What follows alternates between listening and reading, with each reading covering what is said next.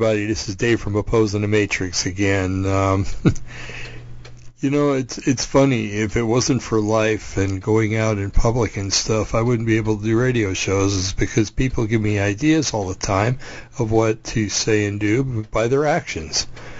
Um, today was no different. Well, let me give you a little history of this whole COVID thing that's going on and the way people are freaking out about it. Okay. Um, you've probably heard me say, but I'll say it again for the sake of this show. Um, several months ago, it was last year, I think, um, I had a day off, and my wife and I decided to go up to um, Albany, Oregon. We uh, have a yogurt shop that we like to go to up there, and that's turned into a bizarro world. It's uh, used to be able to go get your own yogurt and then go get your own toppings, and I can understand where they wanted to eliminate that. So the young lady behind the uh, the um, counter uh, said, "Well, what do you want?" And I says, "Well, I want a cup of chocolate yogurt with chocolate sprinkles." And my wife wanted whatever she gets. Um, usually it's like a Rocky Road or something like that, and um, with a whole bunch of syrups and stuff on it. Not not exactly the healthiest thing in the world, but you know, on a hot day, it's um, it's it's nice. It really is. So anyway, uh, however, they had this drape hanging down in front of everything. Um, you know, in front of all the uh, the toppings, and of course in front of the young lady, it had slits in it, so you could talk to her and hand her your card. I guess it's okay to hand the card because the cards can't get COVID on them. Okay, um, that must be the rule. The cards cannot get the COVID virus on it, so you cannot spread COVID via your cards. However, at McDonald's, I think they uh, they make you put your card in now by yourself and um, there are some other places like that too. There's one place that um, they make you put your your card on a little tray where they have a handle on it, and uh, then they take your card in there and then they put it back on it, but still they're touching your card. To me, that's no different than touching money. Now, money I could see spreading COVID. We were always told when we were kids, you know, watch out when you handle money. Always wash your hands when you handle money. Don't ever put money in your mouth because you don't know where the money's been. Okay, and uh, well, during the, the cocaine culture, that that was not necessarily a bad thing. When you know, before we were born through uh, to new life into new life through Yeshua. But um, anyway, I digress. But um, but people don't think because people don't know physiology, and people don't um, think because they want other people to think for them. Okay. Now I can remember being a little boy, and when I was a little boy, the Vietnam War was going on. Okay, little boy, young boy, you know. I think it ended in '72, which would have made me um, 13. Okay. Um, but anyway, every night on the news, Walter Cronkite would get on there. Um, he was this kind of funky looking old dude with, uh, you know, you could tell he was old, but he was a correspondent, had been for many years. And he would get on there and tell you exactly how many United States soldiers died in the war that day. Now you want to talk about a um, public relations nightmare when it comes to the military and, and the American public. You know, um, one death is bad, but when you get up there and you say, you know, 1,500 guys died today in Vietnam, you know, you could tell that the networks were priming the public to um, civil disobedience and everything else. And, and believe me, it's I understand. Okay, I really do. But um, it also helped me to understand what communism was because my dad explained it to me that they were conditioning the public. He, he explained to me that the public didn't know any better and that the public believed everything that the news said. And this was back in the 60, late 60s and early 70s. My dad was telling me this. So I've I've had this notion, this education for a long time when it comes to the news media and what they're really up to. So anyway, um, so that was a prime example from back then. And then uh, I had a laugh because um, back then all the television shows were telling us, oh, it's gonna there's gonna be an ice age. Watch out, there's gonna be an ice age where the ice sheets are going to start coming down from the north, and New York is going to be under ice again, and and everything else. And and then uh, when that didn't become a fact, um, you know, they kind of quieted down for and and they picked a, a couple of little side subjects. Um, one of them was eggs. Okay, eggs contain a lot of cholesterol, which they probably do. I don't know. Um, but you know, right away it was like, don't eat eggs. Eggs are bad. Now, if you're an egg farmer, can you imagine what that did to your business? Okay, but thank God there are people with common sense and and brains on their in, in their craniums that didn't believe what the government said, and they said, "Dang it, we're going to eat eggs anyway. We don't care." Uh, you know, my family was one of them. We ate eggs. We cut back on them a little bit, but we still ate them. Um, so then, uh, you know, that went on, and then after a little while, that didn't work, and so we had to hear, well, you can eat one egg, you know, a day, or or uh, you know six eggs a week or something like that. And when they start telling you you can do this and you can't do can't do that, they're trying to condition you. Okay, and I'm getting tired of it because it's starting to have an effect on me and on my life out in the public. And I'll explain that to you in a little while. But so when that didn't work, they came out with the big tuna fish scare oh, you can't eat tuna that comes from the sea. There's mercury out in the sea, and the tuna are filled with mercury.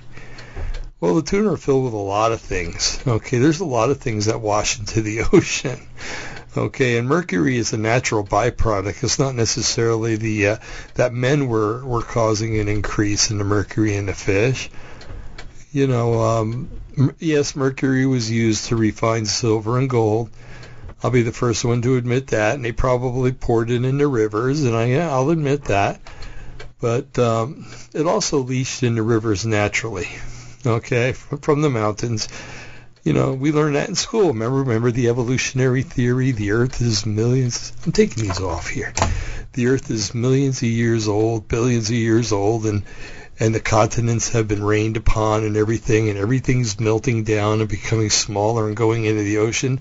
Well, yeah, of course, and that's why there's a lot of mercury in the ocean because the rains and stuff and the winds and the storms and everything are, are gradually washing the soil away and into the ocean. Okay, that's why the ocean's salty. Okay, um, that's why you can float in the ocean better than you can float in a lake. And if you've ever been to the Dead Sea, you can you can't sink in the Dead Sea. There's no way you could drown in the Dead Sea unless you turned belly down and breathed in water. Okay, um, it's impossible. There's such a high salt content that you're basically swimming in salt rather than salt water. Um, but I digress. So um, then all of a sudden, after probably about 20 or 25 years had gone by, all of a sudden we started to hear about global warming. After all, global global cooling, the ice age was a failure you know. And folks, you have got to understand something. If you walk away with nothing else from listening to this radio broadcast, take this into consideration and consider it. Scientists do not make a living other than researching. And they research because they get grants from the government and from other organizations and things like that. And those grants are dependent on whether they produce results. Okay? If somebody says, I want you to prove that the weather's changing, they're going to get right to work on it. And they're going to do anything they can because they know that the longer they can prove that the weather is changing, that weather patterns are changing, that it's getting warmer on the earth or colder on the earth, whatever, um, as long as they can prove something like that, the money just keeps coming in. And they keep getting their paychecks every week, and they're able to pay for their nice Bentleys that they drive to college every day, and or you know whatever car you you know pick your car. Um, they're able to go to conferences all over the world and talk with the scientists about the same bovine scatology, and it's a big community of thieves, is what it is. Okay, so this is how scientists earn their paychecks. They come up with crises and they have to solve the crises. So now they're starting to figure out that first it was global warming, okay? But try to convince the people in the Midwest of the United States that global warming is happening when it's 40 degrees below zero and it's the coldest year you've experienced in the last 200 years. That doesn't wash, Okay, try to convince it. Um, people up in Canada or even down in the southern states who are, you know, experiencing cold snaps more often than they used to, that there's uh, that there's global warming happening. Oh, so Al Gore, you know, the guy that here, the guy that invented the internet, um, the guy that is so invested in global warming because he's bought all these different companies that are um, that are out there trying to solve global warming and fight global warming. Um, sure, he's going to promote it, but he lives in a house. I can't remember if it's Kentucky or Tennessee, because he used to be. Um, he's a politician that's from there. He lives in a house that's much bigger than any house that you and I could ever wish to live in, and he heats that dang house in the wintertime and he cools it in the summertime. Uh, can you say greenhouse gases? Can you? Because that's what he's producing, greenhouse gases. He may not be doing well with his diet. He might be producing greenhouse gases because he looks like he's been he's put on a lot of weight. Like I should talk, right? But um, you know, he's, he's so he's probably been um, munching a lot more and, and producing a lot of greenhouse gases himself, as well as you know the cows that he probably has on his property and and everything else. But um, so um, so here we have all, these stupid little theories out there in order to promote things so that scientists can keep their jobs and so that the elites can have little chaoses or chaosi. I don't know how would you say that in Greek um, or Latin or whatever it is. But um, so you know you want to. Who said one of the Democrats says never waste a good crisis? Okay, if if there's a problem out there, use it to your advantage to the best that you can. And the Democrats are really good at it. And uh, you know, with this um, Agenda 2020, 21, Agenda 2030, Agenda 2050, um, that they're all planning on these. Um, oh, what is it? AOC's promoting the uh, the uh, Green New Deal. I think is what she calls it. Um, that's going to cost you know, hundreds of trillions of dollars to implement. Uh, where's that money going to come from, folks? Uh, I can't afford that. You can't afford that. They could tax me 100%, tax you 100%, and nobody would still be able to afford that. So um, that's a pipe dream but it's something they're going to use. And a lot of the countries around the world have bought into this, and they think that the United States should pay for it because we produce the most electricity, but we have become one of the cleanest nations that there are on the face of the earth. Go get the money from the Chinese and the Indians, okay? And I'm talking about East Indians, not American Indians. Um, go get the money from them. They're the gross polluters. They're the ones that are pumping all the hydrocarbons into the atmosphere and um, uh, you seen pictures of Beijing at all? Um, Beijing most of the time is covered in smog, much like LA used to be. LA's gotten a lot better than it used to be. It's not like that anymore.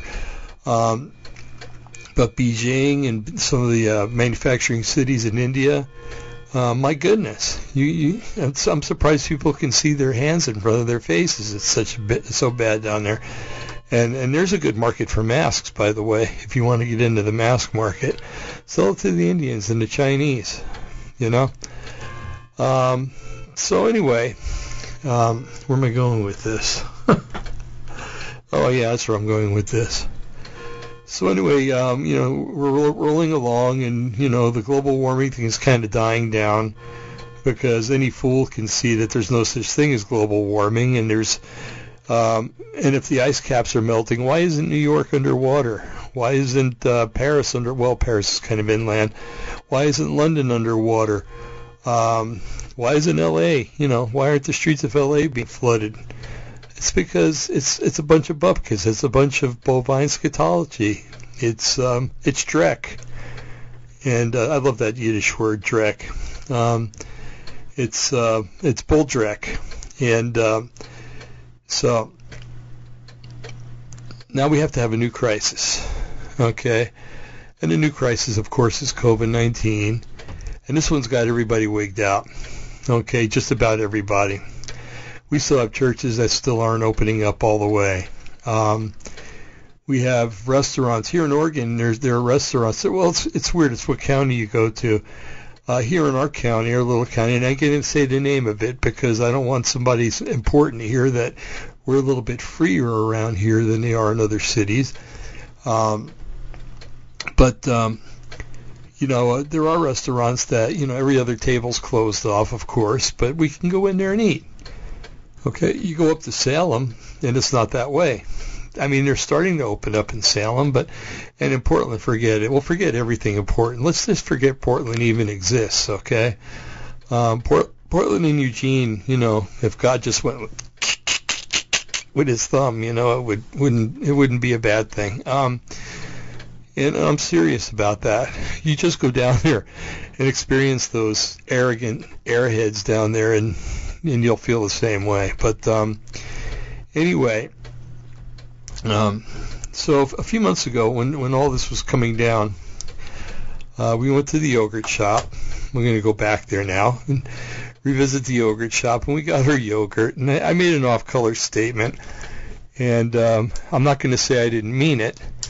And I said, when this is all over, we'll have a mass burning. Kind of like, because I asked the girl, I said, you, you're too young to remember this. I says, but back in the 1960s, women revolted.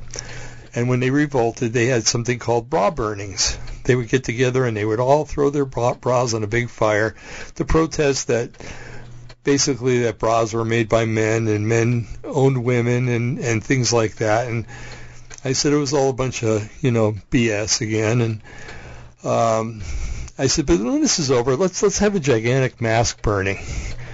And I says, and, and you know, if we really want to have some fun, we can throw Kate Brown right on top of it. And boy, did she not like that. um, now, of course, I'm kidding. I'm I'm not into filleting people alive. Okay, um, that's something that the left believes in, not the right. But um, anyway, she's like, that's not nice. And I said, well, what she's doing is not nice either. Otherwise, you wouldn't be yelling at me through a plastic sheet. Um, so we walked out and we ate our yogurt. And uh, but before that happened, um, my wife had a pair of shoes that you know didn't she didn't get along with too well, and we'd been walking around and her feet started hurting. So uh, we had parked over by the yogurt place. So I said, why don't you go out to the car or the truck and uh, or go to the yogurt place for that matter, and um, I will just walk around. I had to use the restroom. I knew where it was, and it was on the other side of the building and in the back. And I said, actually, it wasn't. I, I took a wrong turn, and anyway, that's a long story. But um, so uh, now you got to you got to picture that this sidewalk that I'm walking on is probably about 10, 20, probably about 30 feet wide okay? And it starts at the edge of the building and goes all the way out to the street. And it does this all the way around this, this store called Fred Meyer's up in Albany. Fred Meyer's is a really neat store. It's kind of like a gigantic grocery store with a gigantic hardware store attached to it.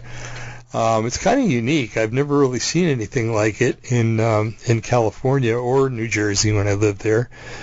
And so I like to go around there and I, you know they they sell furniture there. You can go into the car department and they've got just about every little thing that you would need for your car. Sorry, I keep forgetting I'm live.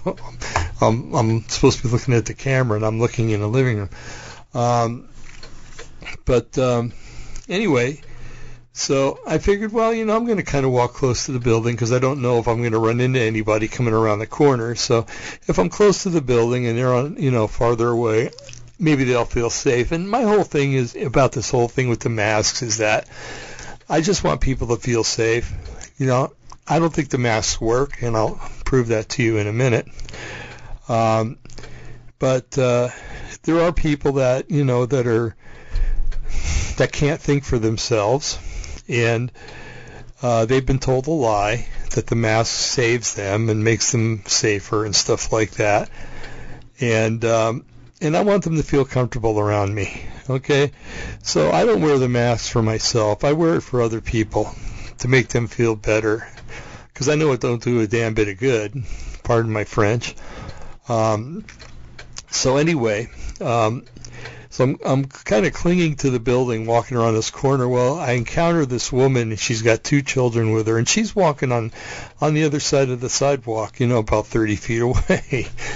and um, so and I'm clinging to the building because you know because she she's obviously in fear. Okay, now she and her kids are wearing masks, which means, okay, if you're wearing a mask, then what are you worried about? Okay, and this is before the inoculations became popular, before they even came out. Um, so she's walking, and she's see, she sees me, and she almost goes out into the, um, takes her kids almost out into the, um, the uh, the driveway, you know, where the cars park, to avoid me. And I'm going, no, that's real smart you know, save yourself from COVID and get run over by a car, you know, and teach your kids how to be frightened, you know. Um, I feel sorry for kids nowadays because that's all they're learning is how to be frightened, not how to be kids, and uh, that's a sad thing. But anyway, um, so I, I just kind of chuckled to myself and and then remembered I had a mask in my pocket, and I put the mask on and I walked into the store and found my way to the restroom and used it, and then uh, walked back to the yogurt shop, and that's where I had the encounter with the young lady. Um, but anyway, I've, we've run into that a lot. Uh, we were standing in um, Costco. We have a Costco membership, and they had just reopened up the uh, the food um, serving part of Costco. They serve pizza there. You can get hot dogs and stuff. And at that time, they just had pizza and maybe hot dogs. They weren't serving ice cream or anything like that.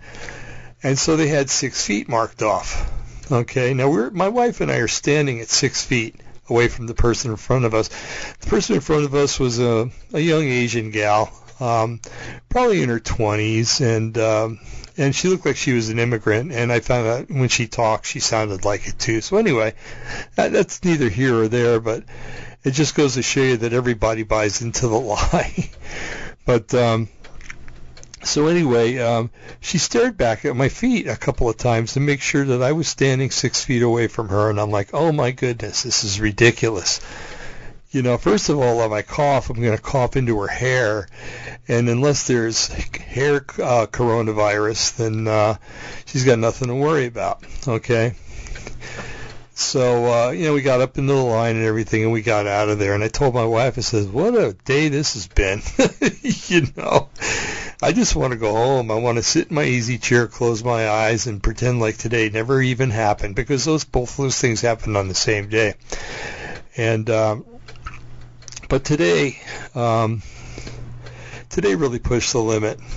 Now, I um, I had to go to several stores. Today was our, our youngest daughter's birthday, and if you listen to this, happy birthday, Laura. Um, not that I haven't wished you that already, but again, what the heck.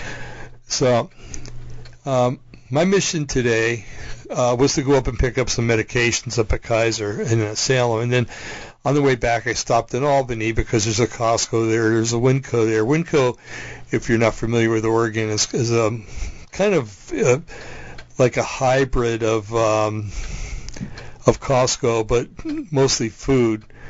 And the food there is really cheap, and we get our dog food there. You know, I, if I go to the store next door, it's like three dollars and sixty cents for a can of dog food. I go to Winco, it's a dollar. What was it? A dollar thirty-one a can, or something like that. So, um, you know, when I'm when I'm up in that area, I pick up rice and dog food and stuff so we can feed our dogs. We we like to give them a pretty healthy diet. So, um, and because it, you know you keep your dogs healthy, you keep them out of the vet's office, and you save a lot of money. So, um, anyway. Uh, so I I'd gone to Costco and I was looking for orchids, okay, um, I found out that my my daughter likes orchids, so I said, and my wife said that she had seen them in in Costco, so I, or excuse me, Costco. But I went to Winco first because I had to get the dog food and stuff. So anyway, I'm in there and I'm picking up the the rice and the and the dog food and a couple of other things too, and I can't really remember right now what those were. But anyway, it's that's a material. So I put everything in a. Oh, wait a minute, I'm forgetting the most important part. My goodness. I walk into the store.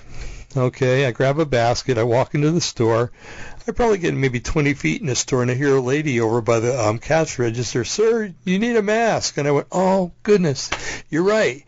I said, "I'm sorry, I left it out in the car. I'll go back out and get it." She goes, "No, no, that's okay. We got some right here." And she handed me one. And I said, "Thank you so much. I really appreciate that." You know, I'm trying to be good about all this. You know, um, she's just doing her job. You know, they tell her that people can't enter the store without a mask. I'm not going to quibble. I'm not going to fight against it. It's only going to be wearing the mask for maybe 20 minutes tops in that store. You know, and it's it's not going to infringe on me in, in any way, so I'm going to do it. Right here, I go again. I'm looking to the side. Sorry. Um, so I put the mask on and I, I make a left to head down this one way, and and I see this old man and woman, and they're kind of cowering over um, on the side. And I'm like, what the heck's going on with them? And as I pass by, I hear him say, it's okay, sweetheart. He's got a mask on now. And I'm like, oh my, you know, it took everything in me to keep from going over there and saying, what the hell is the matter with you? You know, don't you realize what's going on? You're an old guy. You're older than I am. You should be able to see a rouse when one's going on. You should be able to see lies and deception instead of buying into it. And I just, I, I worked this whole thing in my head that I was going to go over and talk with him. And then I said, you know what? Better off just to walk away. Because us older guys are set in our ways and you're not going to change us.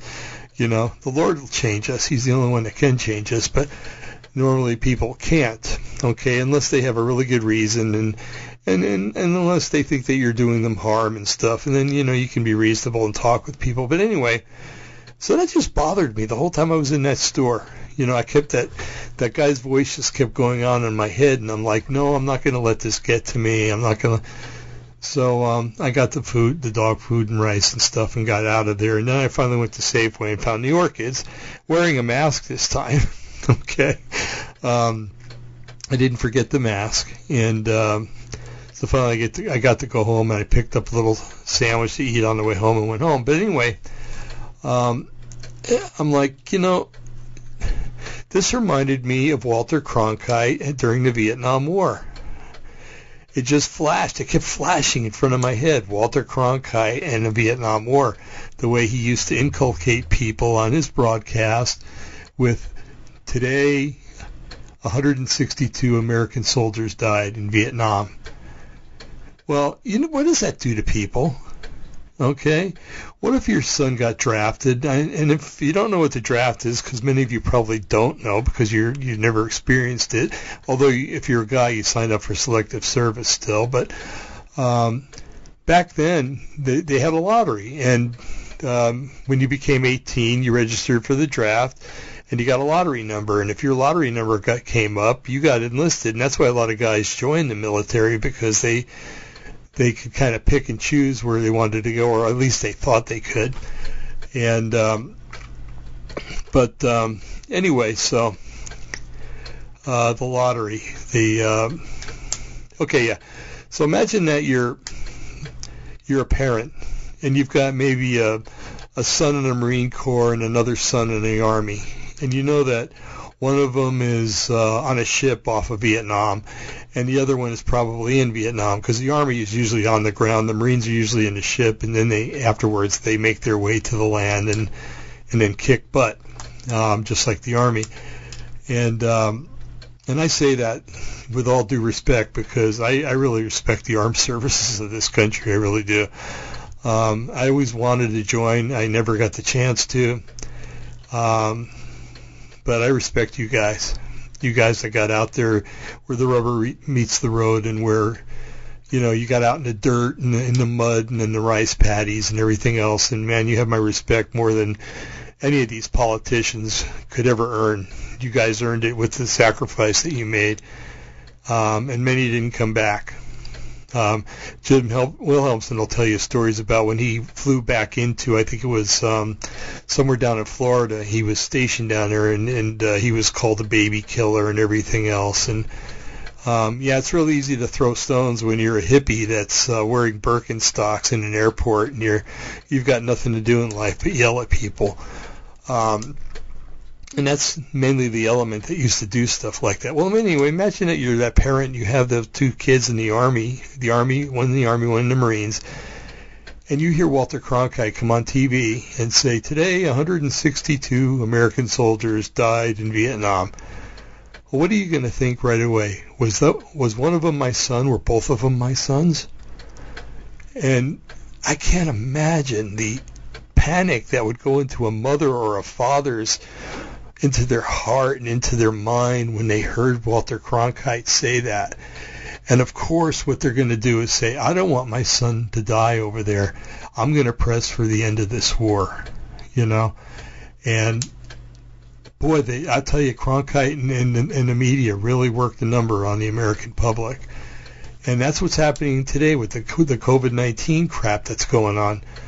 You know, okay, well, you know, you got to wear your mask and it'll keep you safe. Well, no, it won't keep you safe. Okay? You want to know why it won't keep you safe? I'm going to tell you why it won't keep you safe. I'm going to introduce a little mathematics to you. Okay? I know a lot of people don't like math. Um, and I'm going to have to scroll down. I know I am. Um, okay, I think I found a section. All right. Neither surgical nor cotton masks effectively filtered SARS-CoV-2 during coughs infected by patient infected patients. Um, prior evidence that surgical masks effectively filtered influenza vira. One informed recommendations that patients with confirmed or suspected COVID-19 should wear face masks to prevent transmission. too. however, the size and concentration, here we go, folks, okay? The size and concentration of the SARS-CoV-2 in aerosols generated during the coughing are unknown. Okay, let's move down a little bit. Oberg and Brosseau demonstrated that surgical masks did not exhibit adequate filter performance against aerosols measuring 0.9 comma 2.0 comma 3.1 microns in diameter. And a micron's pretty darn small, folks. Um, Lee and his colleagues showed that particles 0.04 to 0.2 microns can penetrate surgical masks. The size of the SARS-CoV or COVID-19 particle from, oh, excuse me, I'm sorry, COVID um, particle from 2002 to 2004 outbreak. I don't know if you're alive to remember that one, but that was kind of scary. Um, was estimated to be 0.08 to 0.14 microns. Assuming that the SARS-CoV-2 has similar size, surgical masks are unlikely to effectively filter the virus. Okay, now what's a surgical mask? That's the um, the ones that are blue that people wear all over the place. Okay, those are surgical masks. That's what we're required to wear at work, unless some of our um, patients are or in an area where the patients are maybe suspected of having the um, COVID-19 virus or um, they haven't their results haven't come back yet. And then um, M, M was it um, I think it's an M19 mask or M91 or something uh, has to be worn because it's a lot more effective, but it's still not um, totally effective. And that, that could be evidenced by people that worked over in units in my hospital that were donned with all kinds of uh, personal protective gear and wore those masks, yet still came down with COVID. Okay? Um, I know one personally and have talked with her extensively about it. Uh, there was nothing that could keep it from happening. So anyway, um, the the particle that is the virus for COVID-19 is smaller than the pores that are on the mask. Okay, so let's just let's just say, for the hell of it, that um, that it was bigger or maybe the same size or you know it really had to work its way through in order to get through the mask to the inside. Uh, how could it do that? Well i don't know if you've worn those stupid masks but we have to wear them for 10 hours a day at work. And personally i change mine out two or three times at work. Because what you do is when you breathe when you exhale, you're exhaling vapor, water vapor, usually. Um, and when you exhale water vapor, it gets on the mask and it gets it wet. And it, it gets it wet to the point where if you wear it for 10 hours, you can actually feel the moistness in it. And there's nothing better than an organism likes to travel than via a river. Okay? Um, so you have this wet mask, and yes, it's it's got these pores in it that are supposed to keep the virus from coming through. But then all of a sudden, it hitchhikes a ride on the on the um, all the water vapor that's built up in your mask and has become basically a little lake inside your mask. Um, and it, and it comes to the mask and it can get on the inside. Okay? I mean, that's a simple, anybody can figure that out. Okay? Um, make a mask out of a bandana, you know, double or triple thickness bandana, and wear it all day. By the end of the day, your mask is wet. Okay. Same thing with a paper mask. Matter of fact, probably worse with a paper mask because a paper mask, paper has an water has an affinity for paper, and uh, it loves paper and it loves the soak paper. Okay. Um, okay, so that takes care of the mass. Now, one thing that these morons haven't figured out, and I mean the scientists um, that are promoting this, is that um, you have something in your body, and it's called mucous membranes. Now, mucous membranes are is very thin skin that um, that uh, there's veins under, okay, and the veins are very close.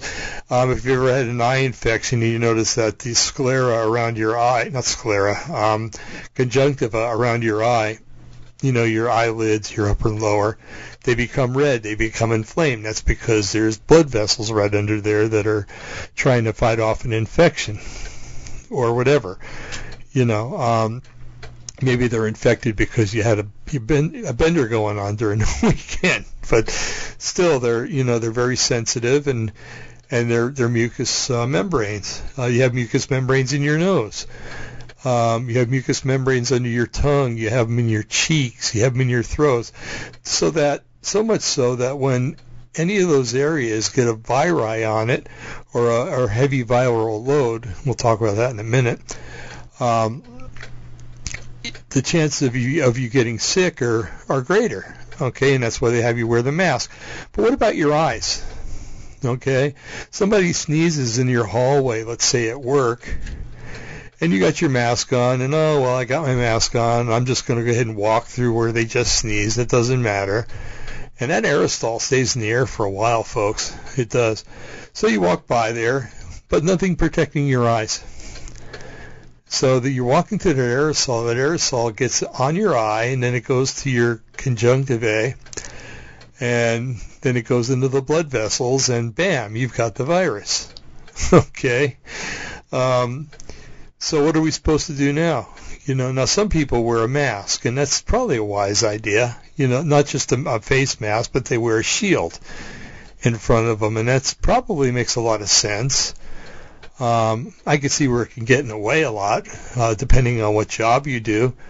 But maybe that's maybe that's the way we need to go. Maybe we need to wear the mask or shields like that. And um, but at the same time, you know, you have air gaps around the shields, and um, if you've ever ridden in the back of a pickup truck at about 30 or 40 miles an hour, because we'll figure that's what a sneeze is, right? Maybe about 30 or 40 miles an hour. Um, you'll notice that if you sit in the middle, you don't get hit directly by the air that the windshield is hitting, but the air kind of comes around the side of the truck and it makes a vortex and it comes and it hits you on the left and right hand side and sometimes in the face. So it works the same with the shield. Okay, you, you're walking through there, yes, and you might be walking maybe at a half a mile an hour because sometimes I know it feels like we're walking at five or ten miles an hour, but that's runners run at ten miles an hour. Okay, so um, no, the most the fastest you probably walk is maybe two miles an hour, if that. Um, probably more like a half a mile an hour, and me it's probably more like a quarter of a mile an hour. But anyway, um, so you're creating that wind pressure against the mask, and then that little bit of air is coming in behind the mask, and it's bringing that spray right in behind the mask, or the shield, I should say.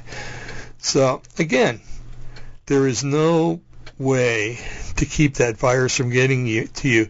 So the little lady and old man that were cowering in the corner for whatever reason, I don't know, maybe and and and this is what I thought later on. You know, I was like, well, you know, maybe she's got an autoimmune disease or he does, and they just didn't want to be around somebody on a mask. And I can understand that, believe me. Okay. But what about before the virus? Um, did you wear a mask before the virus? Because if you got an autoimmune disease, you're susceptible to darn near anything that's out there, not just the COVID-19 virus. Had a little discussion, almost an argument on Facebook with a lady one day, and she said, um, well, you know, I don't like it when I go to Safeway and people aren't wearing masks because I have an autoimmune disease. And I said, you know, with all due respect, you know, before the virus, did you wear a um, did you wear a mask? Well, no, I didn't. And I said, well, you know, having an autoimmune disease makes you susceptible to anything at any time, not just because COVID's around. And um, so she, you know, got a little mad at me for that and uh, called me a few names and then left the discussion. But um, anyway, so nobody is immune from getting this. Okay, if it even exists. Ooh, now you're going. Oh God, he's one of those people that doesn't believe that COVID's a real thing. No, I do believe it's a real thing. You know why? Because I caught it twice. But I'm not. I'm. I'm saying that I'm not so sure that it's a virus. I think it's a biological weapon that was released in that it's a combination of a bacteria and a plasmid. And that's why people that took um, hydrochloroquine along with um, azithromycin um, got better in, in such a quick manner because it's a bacterial as well as plasmid, kind of like a malarial uh, disease combined into one and those what those two drugs take care of. Um, years ago, I worked in a pharmacy, and whenever you sneezed, all you had to do was sneeze. The pharmacist would come up and give you 10 days worth of antibiotics, and that's a nice gesture, and I was really thankful for it. But usually, you, when you sneeze like that and you have a cold coming on, that's a virus, and antibiotics do nothing for viruses. As a matter of fact, they can make things worse if you take an antibiotic because the uh, the virus is already lowering your immune system, and you take the antibiotic, and that's killing off the good bacteria as, lo- as well as the bad bacteria, and it allows the bad bacteria to take advantage of you, and you know you might come out worse than before you started. So if you've got a, a flu or something or a virus, don't take antibiotics for it, please. Okay. Um, ask your doctor about it too. He'll confirm what I said. Um, and if you ever do start on antibiotics for a bacterial infection, take all of it. Okay, because that's why they give you 10 days worth or whatever. Or uh, in the case of Zithromax, I think it's six days worth, um, because that's what the trial demands that you have. I know you're going to start feeling better after about the fourth day. That doesn't mean you should stop because then the infection says, hey, you know, uh, this guy stopped his his medication and uh, we're only halfway dead. So let's let's get back together and um, we could become even stronger and resist the back the uh, antibiotic the next time he takes it. So no, take it for the full trial, okay? And any pharmacist or doctor will tell you that. So I'm not prescribing and I'm not giving medical advice. But um, anyway, um, so just seeing that, that old man and lady cower in the corner like that just really bothered the hell out of me. Pardon my French again. Um, and it bothered me that, you know, I always thought that wisdom came with age, and in many ways it does. Um, but at the same time, you know, if if if you do your own thinking and you, you're a critical thinker and um, you're able to discern things, and you know, and and many people are. Um, you're able to look at things and say, "Hey, something is quite not right." And if you're 60, 70, 80 years old, and you still believe the government about things, then I feel bad for you. I really do because they're pulling the wool over your eyes every stupid day and and coming up with all these little wag the tail things that go on and you're believing it. And while they're doing that stuff they're taking away your rights and um they're borrowing from Peter to pay Paul. They're uh they're lying out their teeth and they're trying to get your your attention away from it um while while they want you to stare at something that's insignificant or, or not as significant as what they're doing while they work in the peripheral. Okay? Learn to use your peripheral thinking. Learn to use your peripheral eyesight. If the government says that something's going on, ask what else what else could be happening. Okay? And yeah, you could ignore that advice. You could call me a crank. You could call me a um, conspiratorialist, a conspiracy theory nut, or whatever. But um, that's the way that, that governments work. They keep you busy on one thing. Uh, there's, uh, what was it? The Hunt for Red October. Um, when the uh, diplomat was meeting with the Soviet diplomat, and uh, I think it's one of those meetings, and he says, "Look," he says, "I'm a politician." He said, when I'm not handing out lollipops to babies, I'm thinking. Oh no, he says when I'm not kissing babies, I'm thinking about ways to steal their lollipops.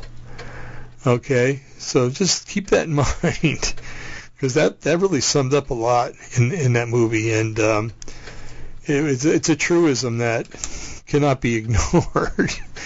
um, so anyway, the, the stuff with this carefulness in this this mask stuff has to come to an end. It really does. It's it's a bunch of uh, bovine scatology. It's a bunch of um, dreck. Um, God, you gotta love Yiddish words. Um, and it's and it's made up by people that want to shake your hand with one hand and put put a knife in your back with the other hand. Okay, and you got to watch these people. And if you don't start watching them, pretty soon you're not going to have a republic to live in anymore. They're already trying to change it from a republic to a democracy, and they've been almost totally successful. Uh, very little stands in their way anymore because people just don't care anymore. They trust that politicians are are good people and are looking out for their own good.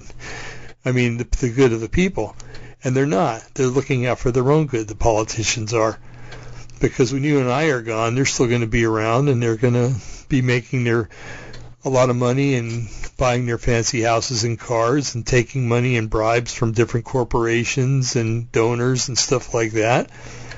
And uh, we're going to be in concentration camps, um, being sent to the ovens. And if you don't think it ha- can happen here, well, just wait. Just wait and see. Okay. Um, so anyway, I'm trying to. I thought I had another page open that I wanted to share with you. Um, no, that just talks about all the different uh, mucous membranes. Um, you ever notice that? Well, guys, you probably. Well, if you're honest with yourself, you would, you'll admit that you've cried from time to time, but um, if you're one of those macho guys that won't admit that, I can't do anything for you. But um, you know, every once in a while, you a relative will die or something, and it it brings tear to your eyes and tears to your eyes, and you notice that your nose gets stuffed up. That's because your nose is hooked up to your eyes. Um, that's what uh, there's a canal in there, right in the corner of your eye by your nose, where your where your eye leaks into your nose. Basically, it um, that's where all the fluid goes, or else you'd be crying or tearing all the time. um, so there's a big connection there. Uh, other mucous membranes are in areas that we won't talk about. Uh, um, your your whole digestive system is uh, basically a mucous membrane. So, uh, but it is protected from um, from from different things by mechanisms that the good Lord was good enough to put into our bodies to protect us from such things. Um, but um, anyway, I think if if you walk away from this with anything, just please realize that you're being lied to left and right. That oh, there's there's no reason to shut down restaurants anymore. Um, so many people have had this, and there's so many people that have had it don't even, don't even know they've had it. That there's a herd immunity out there that's awesome. Actually, it's uh, I don't I don't even want to go into figures because I'm not a statistician, but um, I would rec- I would recommend or recommend I would um, guess that probably 75% of the population has had this in one form or another. Um, and isn't it interesting how the flu never happened this year? There was no flu this year. Um, that, that that's a clue right there. um, that these things are being manufactured. And uh, Bill Gates is warning us now that there's going to be a worse one coming.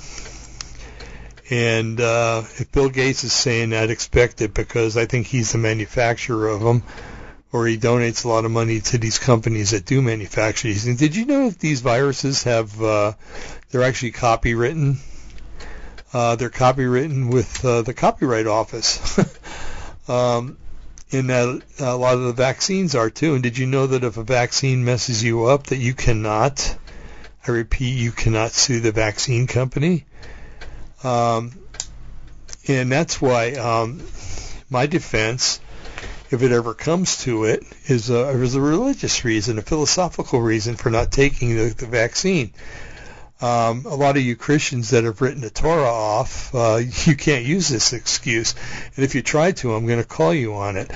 Um, you know, oh, Jesus nailed the whole law to the cross. No, he nailed the law of sin and death the law of sacrifice and everything. Those laws were all nailed to the cross.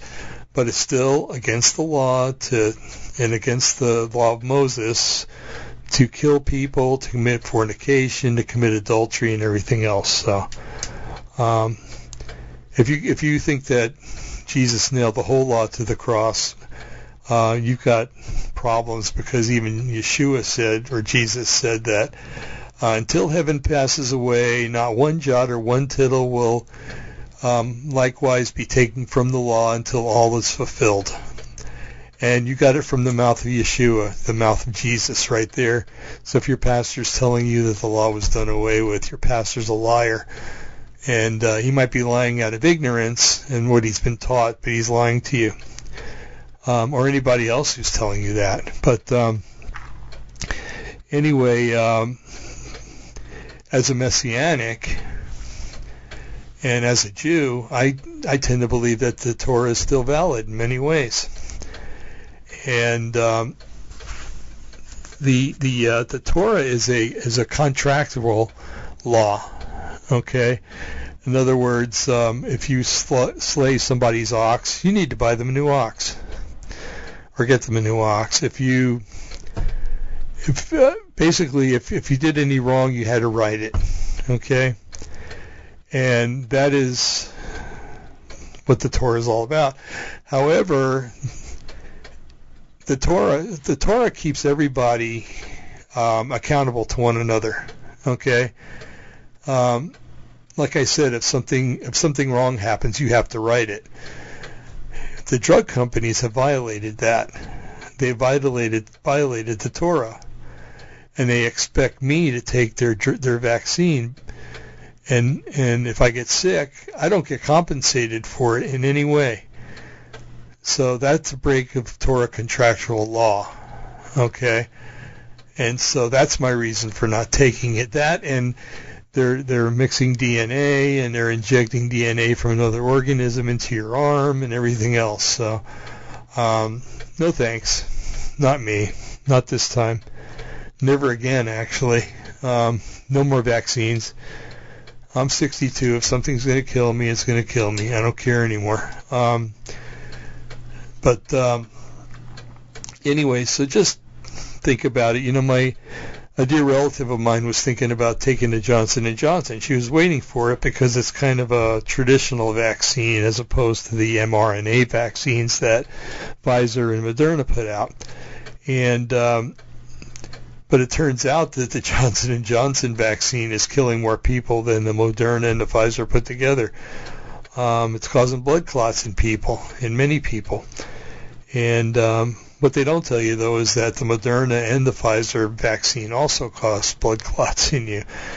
Um, just not as serious, and there aren't as many people dying from them. But you know, this thing is still very relatively brand new, and since it takes about eight, anywhere from 17 to 20 years to complete a trial on a vaccine, and they've done this in six months, um, and people are the guinea pigs, then um, so, what's that? Uh, six months taken off of uh, let's just say 15 years.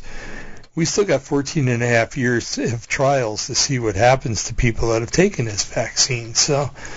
Um, I wish you all the best if you've taken it. I pray that you know Yahweh will. He, he promises that no weapon formed against you will prosper if you're one of His, and um, and I do pray for you, but um, I am not going to acquiesce to the the whims of Bill Gates and and all the other uh, politicos that want to prove yet even more that they own me.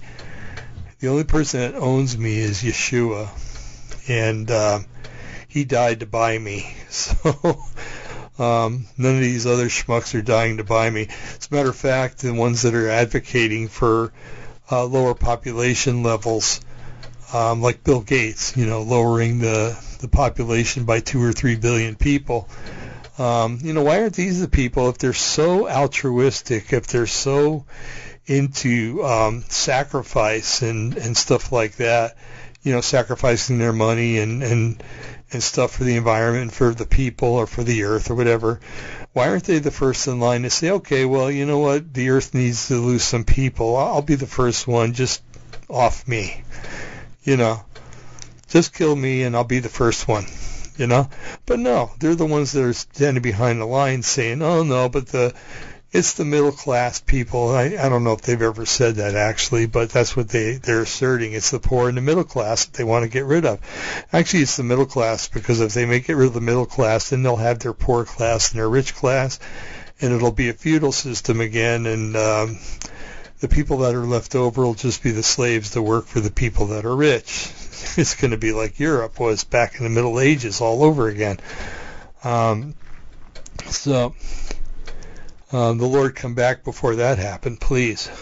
But um, anyway, folks, I'm, I'm not going to ramble on much anymore. I just had to get off my chest about that uh, that older couple and and and the way they acted. And um, there's no need for it. There's no call for it.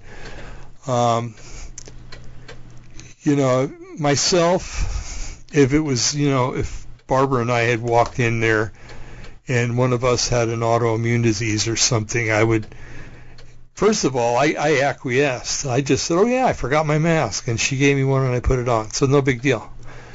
Um, but if it was somebody that was refusing to put a mask on, I would say, sir, you know, I, I respect your right not to wear a mask, but you know, we we've only got this hour to shop, and um, if you wouldn't mind, you know, would you put a mask on or you know or come back later or maybe we'll just come back later because you know we're sick and we can catch anything real easy. And um, I think a lot of people would would listen to that and say well you know what? Okay I'll, I'll wear the mask just for for a little while you know? Um, I think a lot of people would do that, but everybody's afraid of everybody else for some reason. You know, it's uh, we live in a society of fear, and it is definitely not what Yahweh what Yahweh made this world to be. Well, you know, this world is corrupted because of what Adam and Eve did, but um, and then when sin entered the world, but um, still people are are there's not total loss of love in this world yet, although it's it's plummeting um, like crazy in that direction. But um, people will will consider others still, especially around where we live. You know, I can see in the big cities. You know, some guy would say, "Well, up yours, I'm not going to wear a mask," and and and stuff like that. But people here, you know, more or less listen to reason. So um, it doesn't hurt to try. And if the guy gets belligerent, say, "Okay, well, we'll just come back later." You know. Um, this there's got to be a a balance. Stand this thing here. Here, there's got to be a balance to where some people are willing to give in at this time, and then later on, some pe- other people are willing to give in at this time. You know, um, and you know the guy could have thanked me for putting a mask on too. That would have been, that would have done a, a wonders, uh, world of good. To say, oh, thank you. You know, we're we're just very concerned and stuff like that. But again, I, I sense that they were very liberal in nature, and um, you know, I mean, heck, I, I, I know liberals that one guy um, at Christmas time threw the gifts to his his uh, grandkids. Um, wouldn't even have them come up to the car, had them stand back, and threw the gifts to them, and then drove off. I mean, you know, it's like, you know, how long do you want to live? First of all, um, if you're a grandparent, you love your grandkids, you're you're gonna go out of your way to show them that there's nothing to fear about.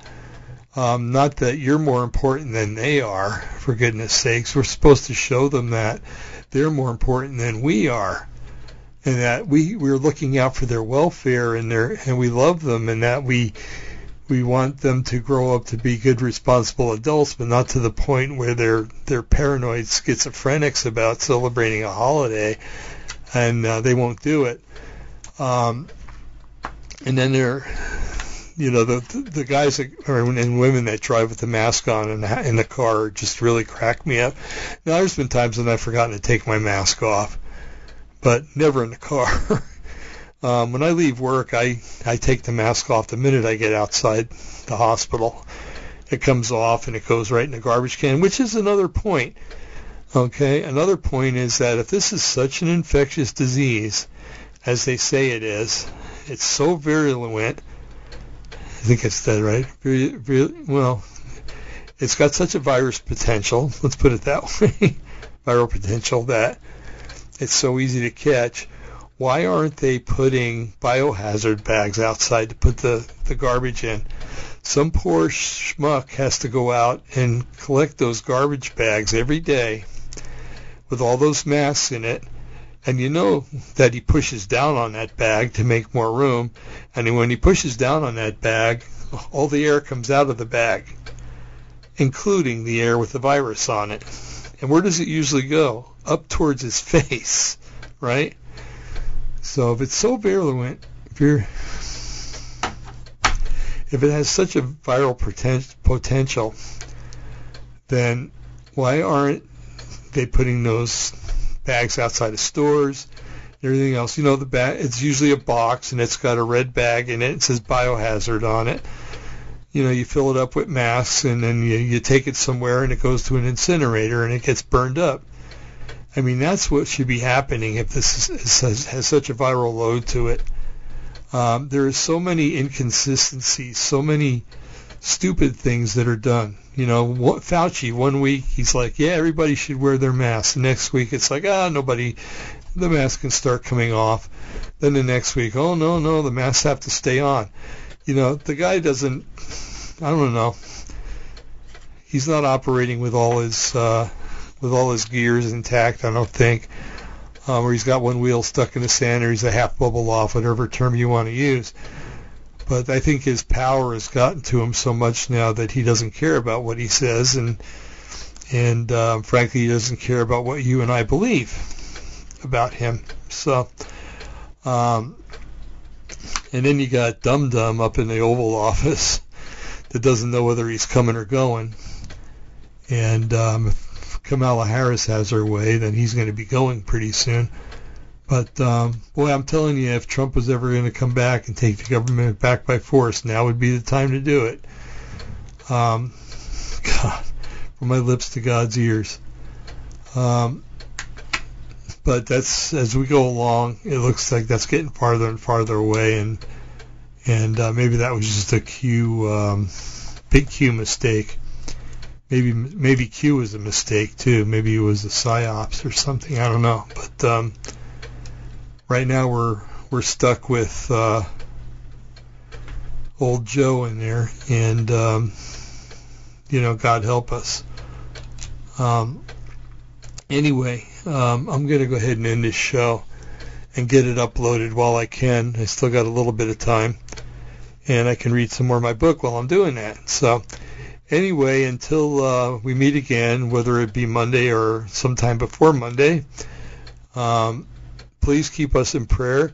Um, I started a Patreon account, so if anybody wants to go to Patreon and and donate to uh, Opposing the Matrix, you're certainly welcome to. But know that um, we're not a 501c3, so you can't use us as a tax shelter or a tax write-off. So, and uh, all um, donations are gifts. Okay. Um, so anyway, uh, with that in mind, and um, having mentioned about Patreon, I'm glad I did that. P-A-T-R-E-O-N, by the way, dot com.